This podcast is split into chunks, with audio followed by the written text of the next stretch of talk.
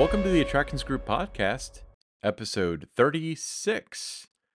I'm Ryan. Along with me always is Don. Don, how you doing today? Doing good, Ryan. How about yourself? I'm doing rather well. I uh, got a good trip coming up next week. Uh, I'm heading down to Pigeon Forge once again. So that's kind of exciting. I'm uh, planning this trip expecting to ride Big Bear Mountain, but that's not going to be ready till May. So I guess the positive out of that is that's another excuse to go back down to to Dollywood, you know. But uh, I am staying at the DreamMore Resort for a night, so that's something I've always wanted to do. So I'm really excited about that. Sounds like a good trip. And then plus all the things we talked about a few episodes ago about all the things there are to do in East Tennessee. So you got to make sure you knock a couple of those off your bucket list. Exactly. You know, one of the things that comes to mind is that uh, I think it's the digging zone they're calling it, where the grown adults can pl- act like kids with the construction Yep. equipment. Um, I'm gonna check that out because I, I I think I know where that is, so I Yeah, want to you see where all the about status that. is.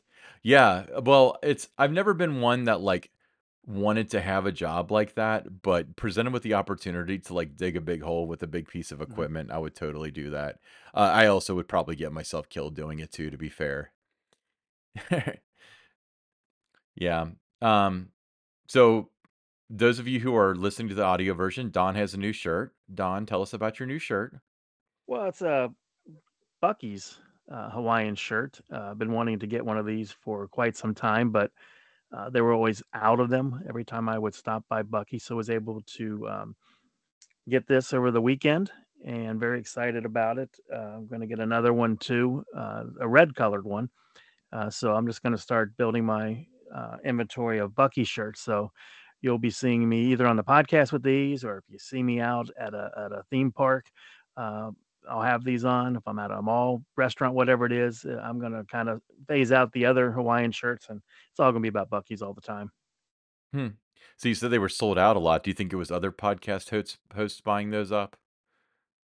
I think it's everybody. You walk in the store, you know, and they're right up front, you know, when you come in, and you know you're just drawn to it, and it's a popular item, and they don't last long.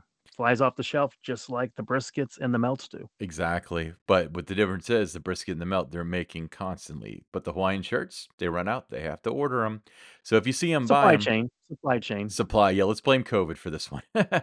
Absolutely. Uh, yeah, That's so I mean, uh, you know, where we are in the country, we typically drive down to to Dollywood, so I will be making a stop at Buc-ee's as well, and let's see if I can find any memorabilia or anything like that that would be fun to wear or fun to have. I, I I've been going on spending sprees there um the last couple times. I bought, you know, my my big tumbler here, you know, that you have one of those Yeah. too.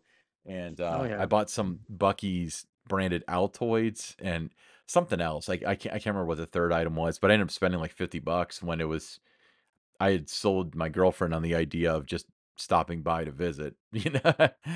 You can't do it. I mean, it's Mm. it's impossible to walk out of there. You can go with the best intentions that I'm just going to get a you know, a soft drink and go to the restroom and fill up the gas tank and we're out of here. But that never happens. You know, you're going to end up buying one of the sandwiches, some of the the snacks, the jerky, uh, the beaver nuggets, merchandise. You know, you you just can't go out of there empty-handed. No way to do it. awesome. So we're talking a lot about, uh, various products on here, Don. Don, if a company's interested in us talking about their products, what can they do? Well, sponsor the Attractions Group podcast. It's uh, you know a great opportunity with sponsorship packages available. Uh, great spot to advertise your business, get your eyeballs on your product every month. If you're interested, uh, just send us a DM on Twitter, and that's the best way to connect with us. But uh, you know, so there's different levels, different opportunities. You know, we have things like the Pick Six that you can sponsor. You can be the title sponsor. Uh, so um, you know, it's it's a great way to get your name out there. We're growing our audience, you know, week by week, and uh, you know, we seem to be a good fit for a lot of lot of uh, companies out there, whether you're big or small. Uh, you know, consider it. Awesome. Yeah, absolutely. Yeah, just send us a DM. Um, also, uh, so for those of you who are just joining the party now, welcome. Uh, if you want to follow us on Twitter, we can be found at, at attractions underscore GRP. Yes, I was late to the game, and that's why it's just GRP. All right, so that uh, we always tweet out news information, ask you guys questions. We'd be interactive, so the Twitter's really fun. So if you're so inclined to use Twitter, make sure that you follow us. You can follow us on all of the major podcast platforms. We're talking about Mhm. Apple, Spotify, Google, and so on. Uh, just search for the Attractions Group podcast. Uh, likewise, if you're listening to the audio version, we do a video version. Uh, the video version is really fun, and we've got uh, sometimes we have visual cues and stuff like that. So to get the full experience, make sure that you follow us on on YouTube by searching for the Attractions Group podcast. Uh, links for all these things will be in the description. If you want to support the show by making a small donation, uh, we are accepting small donations through the Buy Me a Coffee link, which is in the description, in which you can you know throw us a couple bucks to help keep this show on the road. So, Don, we've been doing a ton of talking, and that is the subject of this podcast here because we're going to talk all about the roller coaster lingo. Now, some of this stuff is official stuff that has been issued by the manufacturer, and some of this stuff is stuff that people have just come up with and is just kind of stuck in the industry. Um, so uh, let me let me just uh, throw one at you right now. So, for those of you who don't know what a lift hill is, this is very basic. A lift hill is simply the hill on a roller coaster. There's typically one, sometimes two, occasionally more, very rarely, but it has that clinkety clackety chain to tow you up the hill and take you to the top so gravity can do its job from there on out. So, that's a lift hill. Uh, well, since you're talking about lift hills, I'll go with drop. You know, again, it's something that's uh, should be very self-explanatory what a drop is, but it's the vertical descent from the highest point on the coaster, and that's what a drop is. So you'll hear coaster enthusiast if you're in line. And what we're trying to do here for everybody too is, you know, you have friends that are coaster fans and they start using this lingo, and we're trying to help you out so you can understand what the heck they're talking about. Absolutely. This is for you. Just understand that. We're doing it for you. All about Airtime. you. Airtime is the favorite term of the coaster enthusiast. So that's when you get a vertical sensation as if you're going to fly out of your seat. Uh, under best case scenario, under most case scenario, this is simulated and you're not really going to fly out of your seat. But think of it as like uh, when you hit turbulence on an airplane, how you get that weightlessness feeling for just a second. That um, is very common on roller coasters. It's very intentional. And uh, with the uh, with that, it kind of gives uh, more of a thrilling element to the ride because it gives that perceived danger, although there is no true danger. All right, next inversion. You'll hear that word come up a lot. Uh, it's a maneuver that takes riders upside down or through a complete loop, and it's one of the favorite elements uh, for coaster enthusiasts. I feel like we should say the term, spell it, say the term again, and then treat it like a spelling bee. Just to do it different right. sometimes because I can't spell some of these words. Uh, so the next one, a crossover. A crossover is when two elements of the track cross each other. So uh, most of the time, this is not necessarily for the riders; it's more for the people watching. Uh, it creates the best photo elements, and that's when you know a train uh, crosses between. Uh, for example, one that comes to mind is uh, uh, the former ride the Vortex at Kings Island, how it would have the corkscrews go through the middle of the two vertical loops, which is probably the most legendary roller coaster photo in, in history, if not for Loch Ness Monster, which has, you know, interlocking loops, which is pretty awesome. All right, upstop wheels. That is the device that rides under the structure or under the um, the track, whether it's wood or it's steel. There's the upstop wheels, and that's what keeps the coaster on the track. Awesome. Yeah, the upstop wheel. Uh, oftentimes people don't understand why the roller coasters don't fly off the track, and that's that's the reason why they don't, is because of the upstop wheels. Um, Okay. Uh, well, let's go uh, just for a little bit of fun. Um, let's talk about a bat wing. Uh, that's a boomerang inversion, which consists of two half vertical loops, each 45 degree angle, with half the inversion facing each other. Uh, so that kind of simulates the look and feel of a bat itself. I like that term. That's one of the ones that uh, you know you'll hear every now and then, and uh, most people aren't going to know what that is. So let's talk about um, G forces. That's the sensation of pressure. It's experienced by your body as the coaster moves through the curves, the twists, the turns, uh, and that's the G forces. Yep. Yep, exactly. And uh, just to clarify the term, there's positive G's and there's negative G's. Negative G's are airtime, the term that we've covered earlier. Mhm. Positive G's are pushing down on you.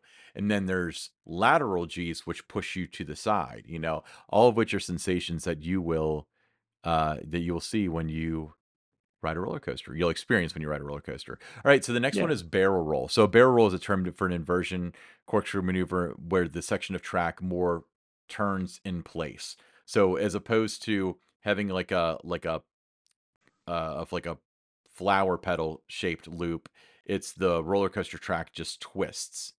So that's a very popular type of of attraction as well. The next one we'll talk about, very basic. Everybody should know what this means the station.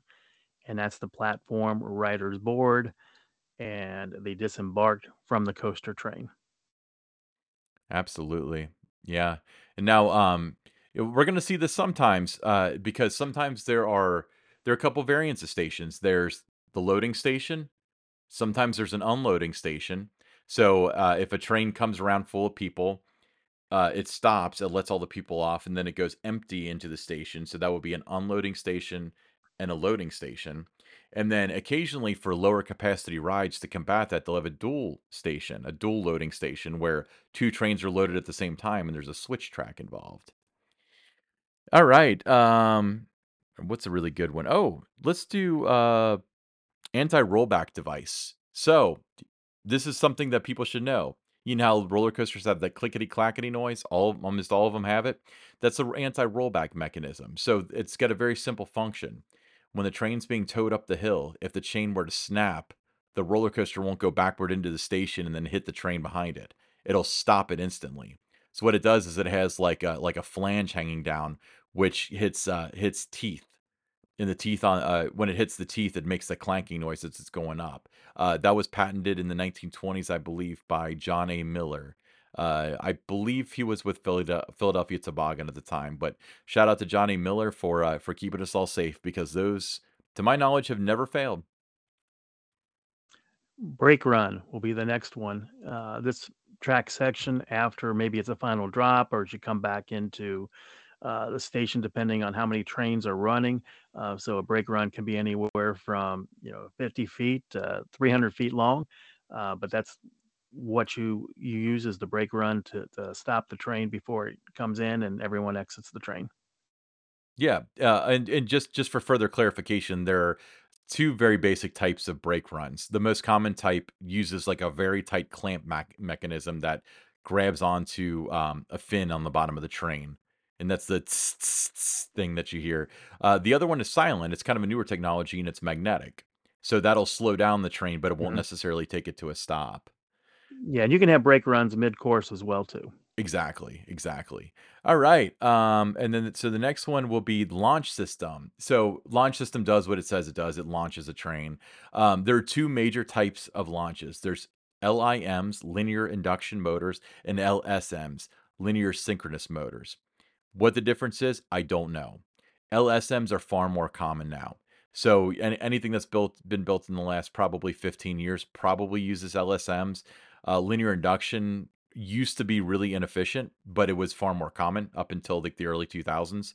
Uh, with the exception being throwing back to Dollywood, Big Bear Mountain, uh, Vekoma decided to use linear induction motors because they were able to retrofit their current trains to use linear induction motors, but they made updates to the motors to make them similarly efficient to LSM motors. So that's more information than you probably ever want to know about launches, unless you're an engineer. And if you are, we'd love to hear more from you. All right, this next term, always a hot button with coaster enthusiasts, trim brakes. Uh, trim brakes on a coaster track, uh, they're in place to slow down the train in a controlled manner in certain parts of the ride.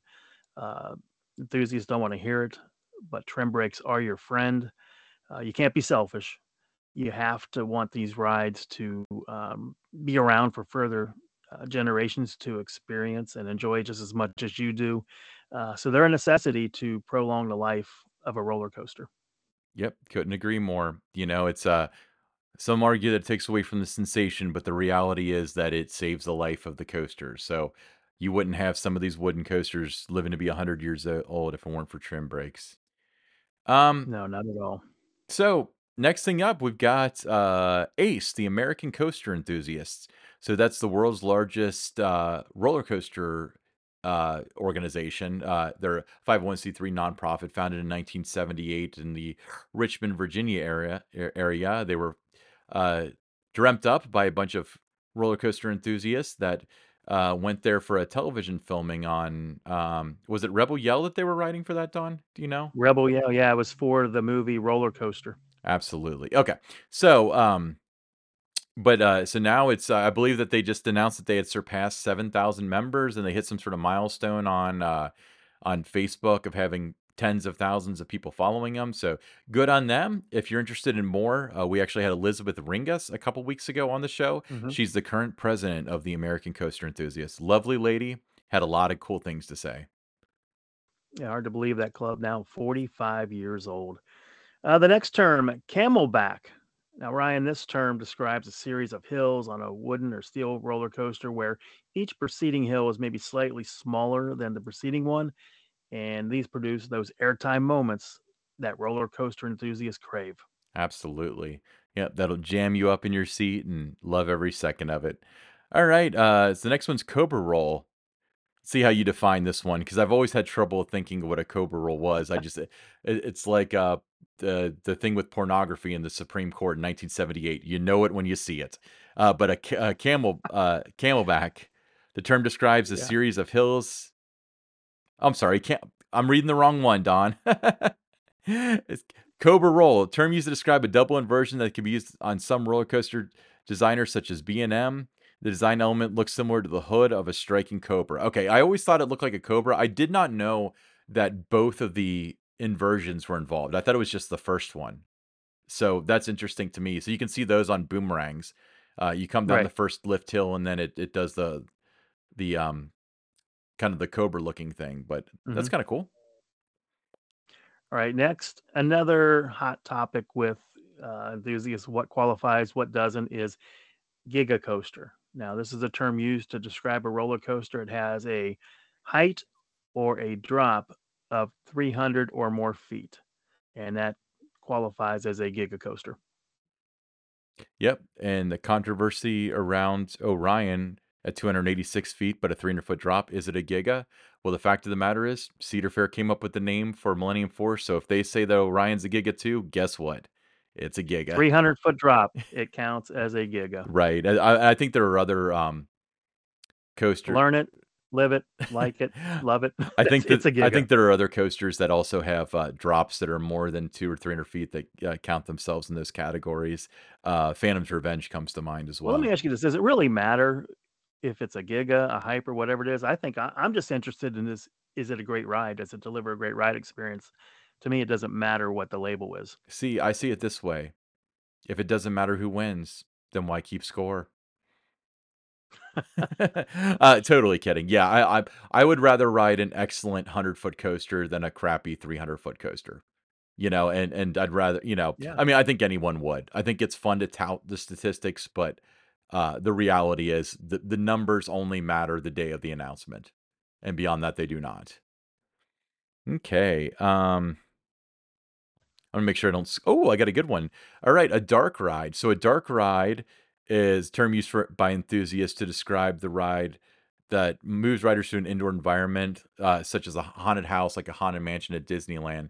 Um, so the definition we have here is that it's uh, enthusiasts use that term, but that's that's a real thing. That's an industry term. You know, uh, Sally's Dark Rides is one of the biggest manufacturers in the Mhm. country, and they certainly use that. So. Um, I don't think that the term is on. Let me check real quick so there's no spoiler. Okay, so we don't have the term flat ride on here. So that's always We do not. huh? We do not. We do not. So dark ride is obvious because you're in the dark. A flat ride, however, is anything besides a dark ride, a water ride, or a roller coaster.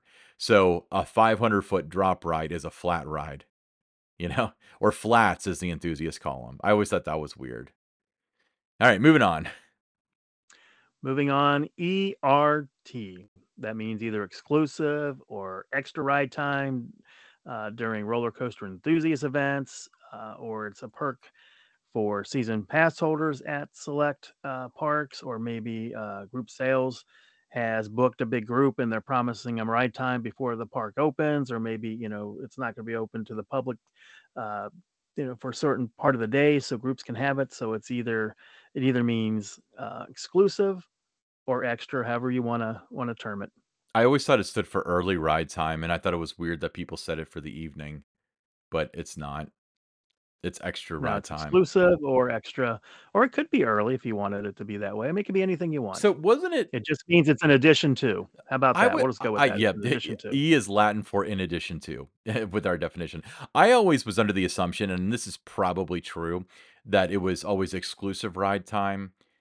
Um, but, uh, like, it came came to be known as early ride time when Disney started adding, um not early ride time, extra ride time when Disney started adding extra magic hours. They put that into the Yeah. the, uh, the vernacular, and and that's why that evolved.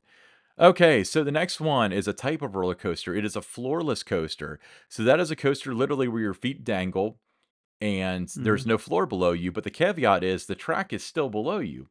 So the floor kind of falls out from you on the uh, in the station and you get a special kind of view and you know, you feel like you're going to kick the track the entire time. Don, what's your favorite floorless coaster? There's so many that, you know, I enjoy that. I I it's like trying to to say who's your favorite child. I I I can't do that. We only have one I don't wanna child, I don't wanna signal out just one. Yeah, yeah, exactly. I mean, I've only ridden a handful of them, but they're all they're all pretty fun. So it's always a solid addition to the lineup, and we haven't seen them in a while. What's next? No. A heartline roll. Now, this term is used to describe an element in which the train will twist, but the rider's heart now imagine this, the rider's heart remains in line with the center of gravity. Exactly. So, uh, Heartline Roll is very similar to the one of the ones that I had up there. Mhm. Uh, Similar but different. to a barrel roll. So, I, a barrel roll, literally the track twist. A Heartline Roll, uh, is a little bit closer to a corkscrew, but still a very small inversion, very small, very intense inversion. Yeah, now if you've ridden Banshee at Kings Island, you've experienced a heartline roll. Yeah, exactly. Okay, so moving right along, uh, we are to the hy- hybrid roller coaster. So, what's a hybrid roller coaster? That's a roller coaster that is neither wood nor steel, so it makes friends with everybody. Um, think Rocky Mountain construction, things like Steel Vengeance at Cedar Yeah. Point. Uh, these have been built up over the past 20 years to be some of the most intense roller coasters on Earth. Fan favorites, usually big, usually huge, always a lot of fun. Immelmann roll. This is one of my favorite terms. I always would hear people, uh, the enthusiasts, while they're in line waiting to ride a coaster, just talking about, I can't wait to experience the Immelmann roll, or they're taking photos. I got a great shot of the Immelmann roll. And this is a term uh, used to describe a it's a diving loop on an inverted steel coaster. Um, the element is named after a World War One German pilot who invented the flying maneuver. Yep. World War One German pilot that invented a maneuver like that. I guess they don't fly them like that anymore. Now it's all drones, you know. It's all drones, correct? All right. So uh, next is bents. So this is a term that even co- some coaster enthusiasts may not know, but uh, that is the um, vertical wood pieces that help support a roller coaster structure. So they just they're the ones that come out from the sides and they disperse the forces. So they keep the coaster up, they keep the deflection down, and they keep the ride rolling. It's always one of the first things that, uh, you know, when you're building a wooden roller coaster that a park will highlight when they say that uh, construction, you know, vertical construction has begun is, is showing those first bents going in. hmm Uh, block brakes. Now, this term refers to sections of track that can be blocked from others uh, using brakes. It's a built in safety system. It prevents multiple trains from being in the same location at any one time. Now, let's talk about the Beast, a perfect ride to talk about block brakes. There's going to be different areas on uh, the coaster that has that. Uh, so you never have three trains or two trains in the same spot at the same time. So let's take the second lift hill on the Beast. Say the train's going up at that point, but it stops for whatever reason on the lift. Well, the block on the first lift isn't going to let that train go over the hill until the train on the second lift has left that lift. So that's what a block brake would do for you. Did you know that the term blocking system, block brake, stuff like that came from the railroad? I always thought it was an industry Yeah. term, but it was just so, uh, trains and train yards wouldn't crash. It's the same concept because you're still working with trains. concept, exactly. But it keeps the distance between the trains, and you'll see in the morning, uh, before rides open, or if they have to reopen them, maybe at there's a you know, it's down for weather or whatever reason, uh, they're gonna have to go through those cycles, so you'll see them stopping trains at different points on the track just to make sure that they all work, and once they've cleared the blocks, then the the ride opens. Yeah, so essentially, my understanding of what they're doing is they're intentionally faulting the thing. They're stopping a train to make sure that the next train successfully is stopped by the PLC, the Mhm. computer, um, to, uh, to make sure it doesn't crash into it, and, you know, they're usually very, very good, and, uh, they prevent things like that, so that is tested every time the coaster is down for any any extended time, whether it's overnight or if it's down for an hour or whatever, they'll they'll do that kinda testing at most parks, so that's really cool.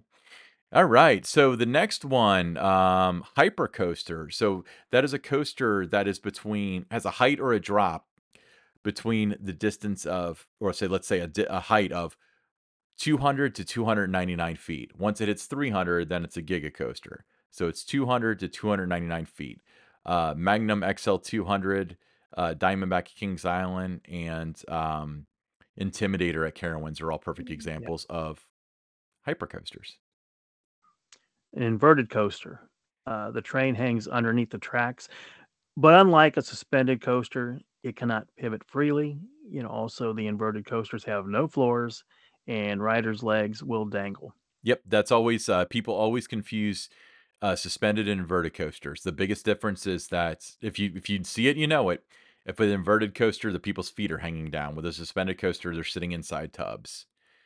Uh, Mhm. alright, uh, whoa, I'm glad you stuck me with this one. My absolute I'm not I'm not a big person on favorite coasters and this and that and so on because I love it all, but I would say that if I had to choose a favorite roller coaster element, the Zero G Roll is my favorite Yeah. element. Uh, it's a roller coaster inversion where the track twists 360 degrees as it rises or falls in elevation, uh, usually at the crest of a hill.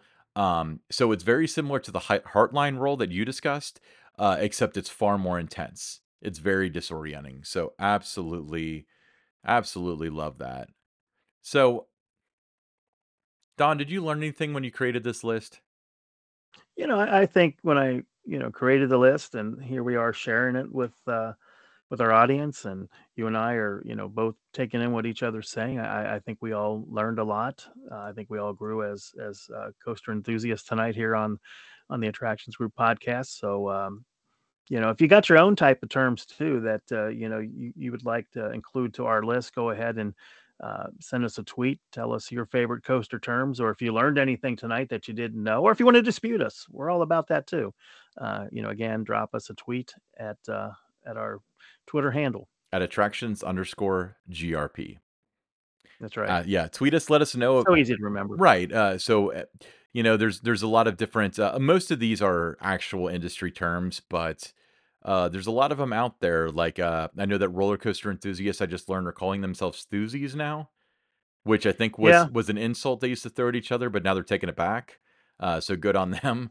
Um Yeah, so some of these we kinda took our own, you know, um, you know, spin on a little bit, you know, with what it is and you know, but they're the type of things that if you do have, um, you know, if you had friends that are hanging out with you and you're starting to throw these things at them, you know, they would want to know what you're talking about. So it'd be a good thing to to send them to, um, you know, just look up, you know, roller coaster terminologies or, uh, Terminology 101, Coaster Lingo, any of those kind of things, but have them understand that, uh, so they know what you're talking about when you're waiting in line for your favorite rides and you're starting to call out some of the elements on the ride. Uh, you want them to be able to join the conversation, uh, with you and and be able to, uh, be on the same playing field as you when you're talking about these elements on rides. Absolutely. Uh, just one more thing I wanna do, because this is gonna come up as well if you're ever in that situation, but, uh, exam best examples of each manufacturer, okay? Um, so I'll start. So let's say, uh, this is another one where when you see their track, you know exactly who it is. So let's start with B&M. So Raptor at Cedar Point, uh, Banshee at Kings Island, 2 completely different rides. If you flip the track upside down, they would almost look identical. Uh, Diamondback at Kings Island, Intimidator at Carowinds, Um, eh, the, the list goes on. There's literally hundreds of them across the world. Uh, but B&M is uh, often regarded as one of the Cadillacs of roller coasters. Um, finely precision Swiss engineering. Uh, they're all very, very smooth, very reliable. Um, typically high capacity rides. You know. Um, What's what's next? uh, well, I wanted you to say another manufacturer, just a couple of examples. Uh, let's go with um, let's go with uh, Gravity Group, Yeah, and they're going to be you know associated with wooden roller coasters. And um, over the last couple years, they've developed that new technology. Uh, you know what what they do with the pre-cut um, sections of track, where in the past they would stack um, the the track boards on top of each other, and they do it the other way. They flip it to where they're now side by side instead of on top of each other, and it makes a much stronger uh, track. Um, you know, they introduced this a couple years ago on the racer at Kings Island and a couple other places uh, overseas and that that they did. So uh, it, it's kind of the wave of the future with wooden roller coasters. And as you see these older coasters getting uh, retracked and the gravity groups doing it, uh, they're putting in their new technology and it just makes for just a super smooth ride. absolutely. It makes everything so much better and so smooth.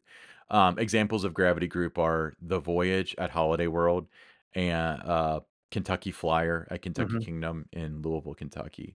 Um, Intamin is another huge one. They made Millennium Force. Uh, you always know them because they either have four or three rail roller coaster track. It's always very triangular or very square.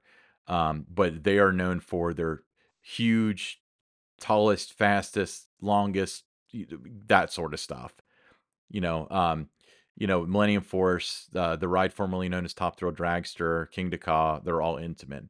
Uh, Intamin kind of was absent from the United States for uh, a while. Um, you know, for for about 10 years, and they made a comeback with Velocicoaster at, uh, Universal, and Velocicoaster is more leaning towards conventional track. Uh, Velocico even Intimidator 305 at at, uh, Dominion, um, you know, they look like traditional roller coaster track, but, uh, many of the Giga Coasters of the world, I think all but 2, um, are Intamin. Uh, all no, all but 3, I think, are Intamin. Tweet at us and ro roast me the comments. I'd love it because I don't know these facts offhand. Um, but, uh, it's a very good one, you know, very well known. Schwarzkopf, Oh, classic, man. It's a classic, isn't it? I'm gonna take myself off camera. You talk about Schwarzkopf, then I'm gonna show you something cool. no, Schwarzkopf is uh, you know one of the most popular uh, manufacturers with a lot of coaster enthusiasts. You know, you you look at rides like um, you know Shockwave down at um, you know Six Flags over Texas. Uh, you know things like that. So very popular steel coaster, uh, and uh, they got a little bit involved with some other projects as well too. But uh, I think everybody loves you know getting on the old Schwarzkopf type coasters.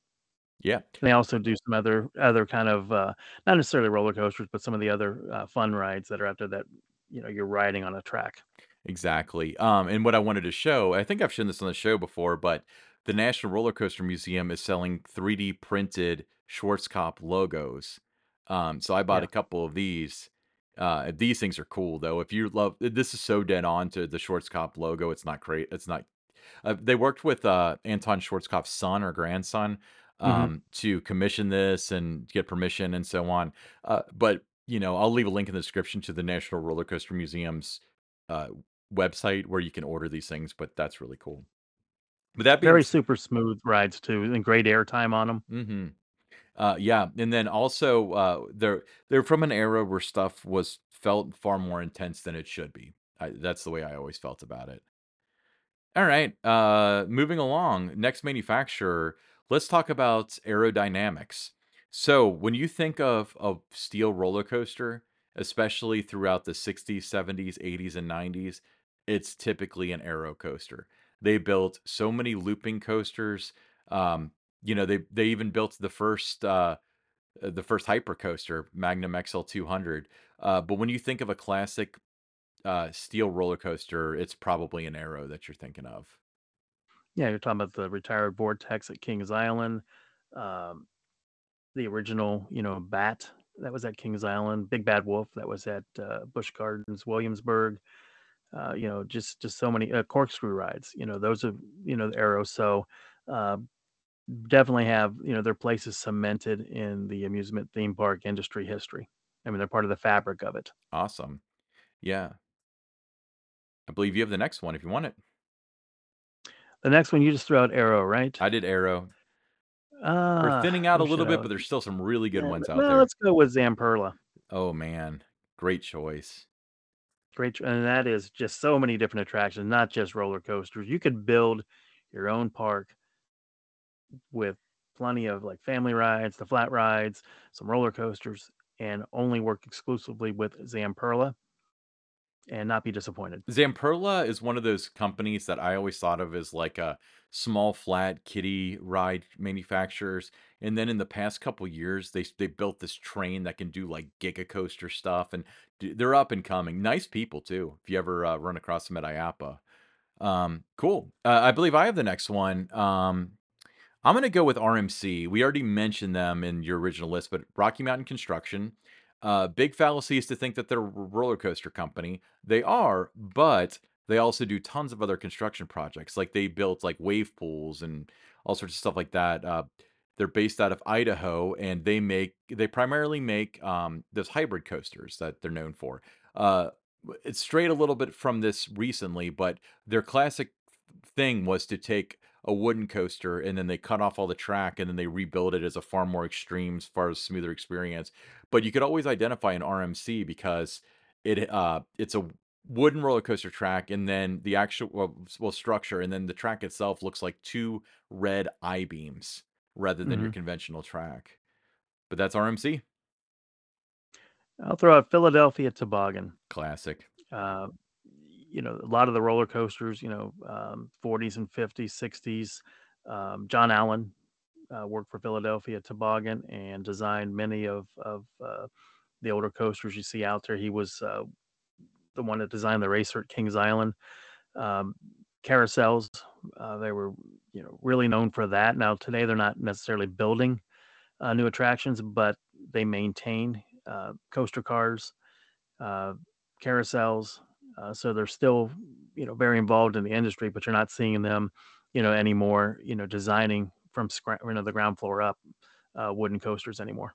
awesome yeah um that was the first. That was the first manufacturer that I ever became aware of. Uh, was Philadelphia Toboggan, and you know, specifically because of, of the racer. Absolutely. Yep, classic, man. Uh, they refurbish trains now. If you're interested in more uh, Philadelphia Toboggan, PTC, as the friends call it, um, we had the owners, the Rebbie family, on a couple episodes ago. So look at our back catalog. Um, You got one more, maybe Ryan? yeah, okay. with. I'll, uh, let's just throw one more out. If anybody's listening that works for one of these manufacturers, we didn't mention you. We love you. We promise. We just don't can't mention all of them because there's so many. Uh, but one that comes up is Mack Rides, uh, and I really wanted to make sure that they got eked in because Mack Rides was one where um, they you didn't really hear much about them in the United States for a while, and now they're the ones that people want. Uh, they made Copperhead Strike. hmm Um, you know, That's a great ride, by the way. uh, yeah, Copperhead Strike is a great ride. It's got a lot of hang time.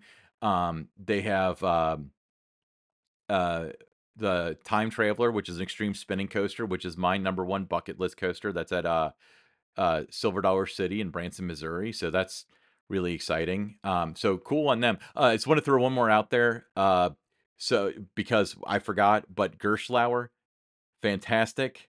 Um, if you got if you're if you're a park you want to buy a Gerstlauer, reach out to our friend Chris Roberry with uh, Ride Entertainment. Uh, Gerstlauer's been around forever. Uh, they made Hang Time at Knott's Berry Farm. They made a, a bunch of stuff at, at Dollywood. So cool on them. Cool. Can you think of anything else that's really important that we drop in this section? Uh, not at the moment, but uh, it kind of spurs an idea that uh, you know we can have another a podcast down the road where we're just really highlighting on these different manufacturers and maybe their three or four most notable attractions that they've done. I think that would be an interesting one. Yeah, or what they're known for, like what to expect out of them. I mentioned with B&M that's reliability, smooth. For Intamin, it's you know the speed, the the first of its kind, that sort of hmm thing. Um, you know, Gerstlauer is the crazy stuff like Mystery Mine and you know that sort of thing. But very cool. All right, And now it's time for the pick six. All right, the pick six is a segment that we do on almost every show where we pick six eh, six articles from the theme park industry, articles, patents, things like that, that are bits of news that we might think that you might find interesting, and we do have a brief discussion on them. So, Don, take us away. Well, we got Dolly Parton, the face of Dollywood. You know, she's always out there talking about all the new things that they're doing, whether it's ride, foods, uh, entertainment. Uh, but she recently revealed she doesn't ride the roller coasters at Dollywood and most of the other attractions. And one of the reasons would be that uh, because of her hair, the wig that she wears, you know, she's afraid that, uh, you know, that could come flying off on a ride and she would have an embarrassing moment there. But, uh, um, you know, it's kind of interesting that uh, she doesn't ride any of the rides. Yeah, I, I I think that she originally passed off that she was afraid of them, and then she admitted like, well, I've got parts of me that could fly off, but I've also heard I think she said that she sleeps in her wig and her makeup, so she's never been photographed publicly, um, in the all natural. So that's kind of an interesting, um, story about Aunt Dolly, but, uh, Dolly Parton is, uh, is a uh, is a doll, she's a gem, she's God's gift to people, so, uh, if she doesn't wanna ride the rides, then we completely support her, right? She has been on the train. I do know that. Well, that's good. Okay. So, uh, the next one, so uh, Walt Disney World introduces Disney PhotoPass video memories. So I was looking into this, Don, and it looks like um, that the Video Pass basically is like the Photo Pass, but now you can do video segments and you can edit them and integrate them together. Um, so all the guests using the the My Disney Experience (MDX) as they call it app uh, begin creating your video memories by selecting a template for your Disney template collection to create a theme for your video memory. So, what I'm not clear about, and maybe you could read this a little bit better than I can, um, is this is it doing more stuff with video or is it taking your photos and making a video out of them? Came across to me that it's, uh, incorporating video into it, so you would have the photo option, but there's also the video option now, so, uh, 2 totally different things, but I also like that you can kinda pick what type of video you want, uh, when you're when you're selecting it. Yeah, I agree. Um, one of the things I thought was so cool that I'm sure we'll see at other parks in the next decade or so is I think it was Big Thunder Mountain. They have an RFID uh, chip or something in the lap bar. So if it detects your Magic Band and you have the Photo Pass, it'll actually just put it right on your account. You don't have to tap with anybody or anything like that. So very, very cool. Well, Ryan, whenever there's a new attraction, one of the most exciting things, uh, you know, for me is uh, seeing it cycle for the first time. And testing of the SeaWorld Orlando Pipeline Surf Coaster is now underway. So, uh, how excited are you uh, to see that happening? So I'll tell you this. Um, I uh, I'm not a big fan of stand-up coasters, so this is similar but different. It's a new take on it. So I'm actually particularly excited about this because I want to see how it turned out. Because I think stand-up coasters are relatively uncomfortable. I think it like uh, just puts a lot of pressure on your legs, especially if you're taller. So this this may be different, but I'm really looking forward to getting down to SeaWorld Orlando to check this out. How about you? Yeah, absolutely. I, I you know want to check it out, but you know I just enjoy seeing you know the videos of these you know first time cycles. You know, so first looks behind the scenes. I'm always all about that. Yeah, absolutely. Okay, so new limited time Universal Orlando uh, annual pass perks coming in May. So there aren't any details released, but the UOAP website says the benefits will include secret menus, dedicated entrances, discounts, giveaways, and other fun things. I think that's really cool. Um, I think that's a great way to drive attendance if that's your goal with the AP stuff, uh, because if you can have a person go there and have an experience that they hadn't had before, even though they go you know, dozens of times per year. That's a super win, especially the secret menu because they don't have meal plans there. So if you want to try the secret stuff, you're paying for it. So good on them. That's the one that caught my attention was the secret menus because you know you're always the the dining experience and across the board at you know parks throughout the country has really been elevated in the past you know several years and and to have that secret menu something that you know anyone else coming to the park that is not an annual pass holder cannot get you know i, I think that's a great benefit See, I think that it might work for them, but uh, but if for your typical seasonal park and seasonal park chain, I think it would be a tough pill to swallow of there's this food item your season pass person wants to buy it, but the average ticket holder wants to give you their money for it, and you tell them no. Like, uh, I I understand the novelty of it, I see what they're trying to do, but I don't think that would that formula would work everywhere, do you? No, it wouldn't work everywhere, and then these dedicated entrances that they're talking about, you know, you and I have both been, uh, to Universal Orlando many times, and, you know, I'm trying to to think in my mind where they would have these these dedicated entrances. I assume that it's just the same entrance, uh, but it's, like, Just maybe your own lane, right? particular Like an lanes that are exclusive lane or something. Yeah, I I completely agree. Okay, I think you're up. Well, Disneyland, they've revamped Mickey's Toontown to improve accessibility and relaxation. Uh, a lot of things going on with that, uh, you know, offering natural trees, artificial uh, turf-like green spaces, benches, um, shady uh, areas that they're, they're adding because, you know, there really wasn't a lot uh, of shade there.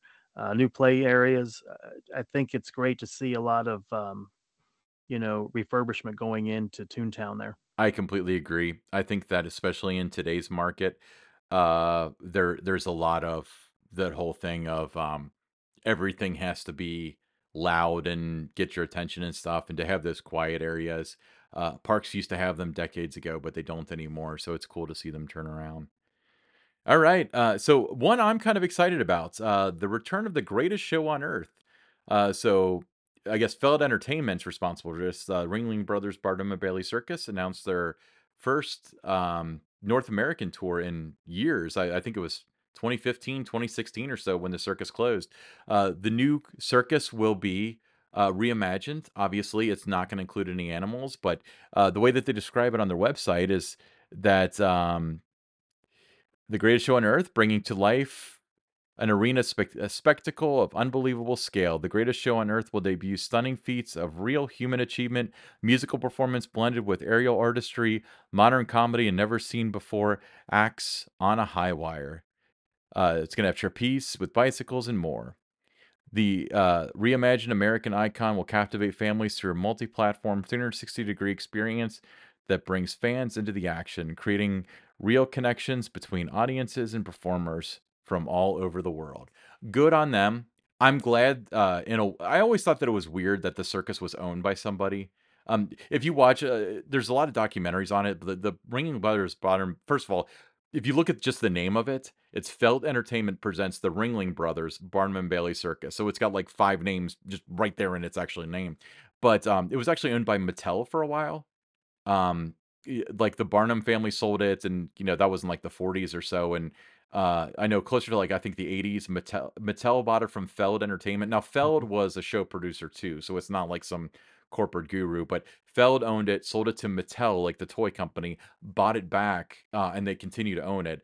Um, and for perspective, Feld Entertainment owns um, like Monster Jam, like with the monster trucks, Disney on Ice, and a lot of the traveling shows like that. Don, are you a circus fan?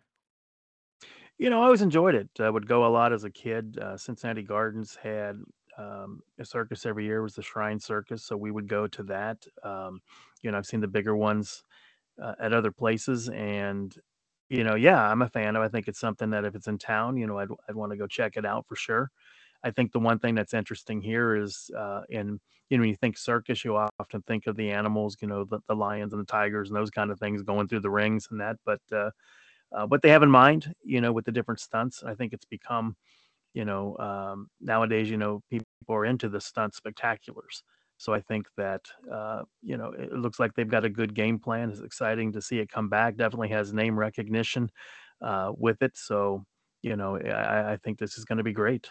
Yeah, um, I always thought not only was it a super entertaining show, uh, but the history behind it and how American the circus is, uh, is incredibly cool. Uh, I, I'm really excited about it coming back. Uh, if you want to check it out, obviously ringling.com is their website. You can see they've got a couple dozen cities where pre-sale or tickets are on sale or whatever. It's actually coming to our hometown of Cincinnati in October, I think. Uh, so count me in. I'll be there.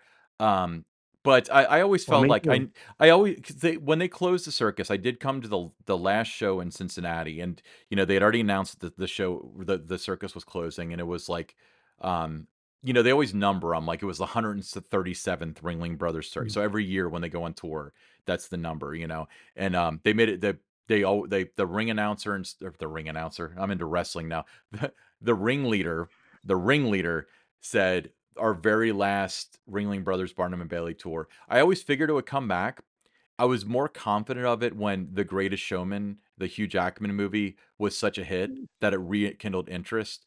Um, knew the animals probably weren't gonna come back because you ruffled too many feathers, no pun intended that way. Um, but so glad to hear this. Uh, again, count me in. So exciting. Awesome. Yeah, I mean, it's you know, the circus, you know, we grew up with it, you know, and and to think now the kids that are, you know, 4, 5, 6, 7 years old, uh, you know, that they're gonna now be introduced to it.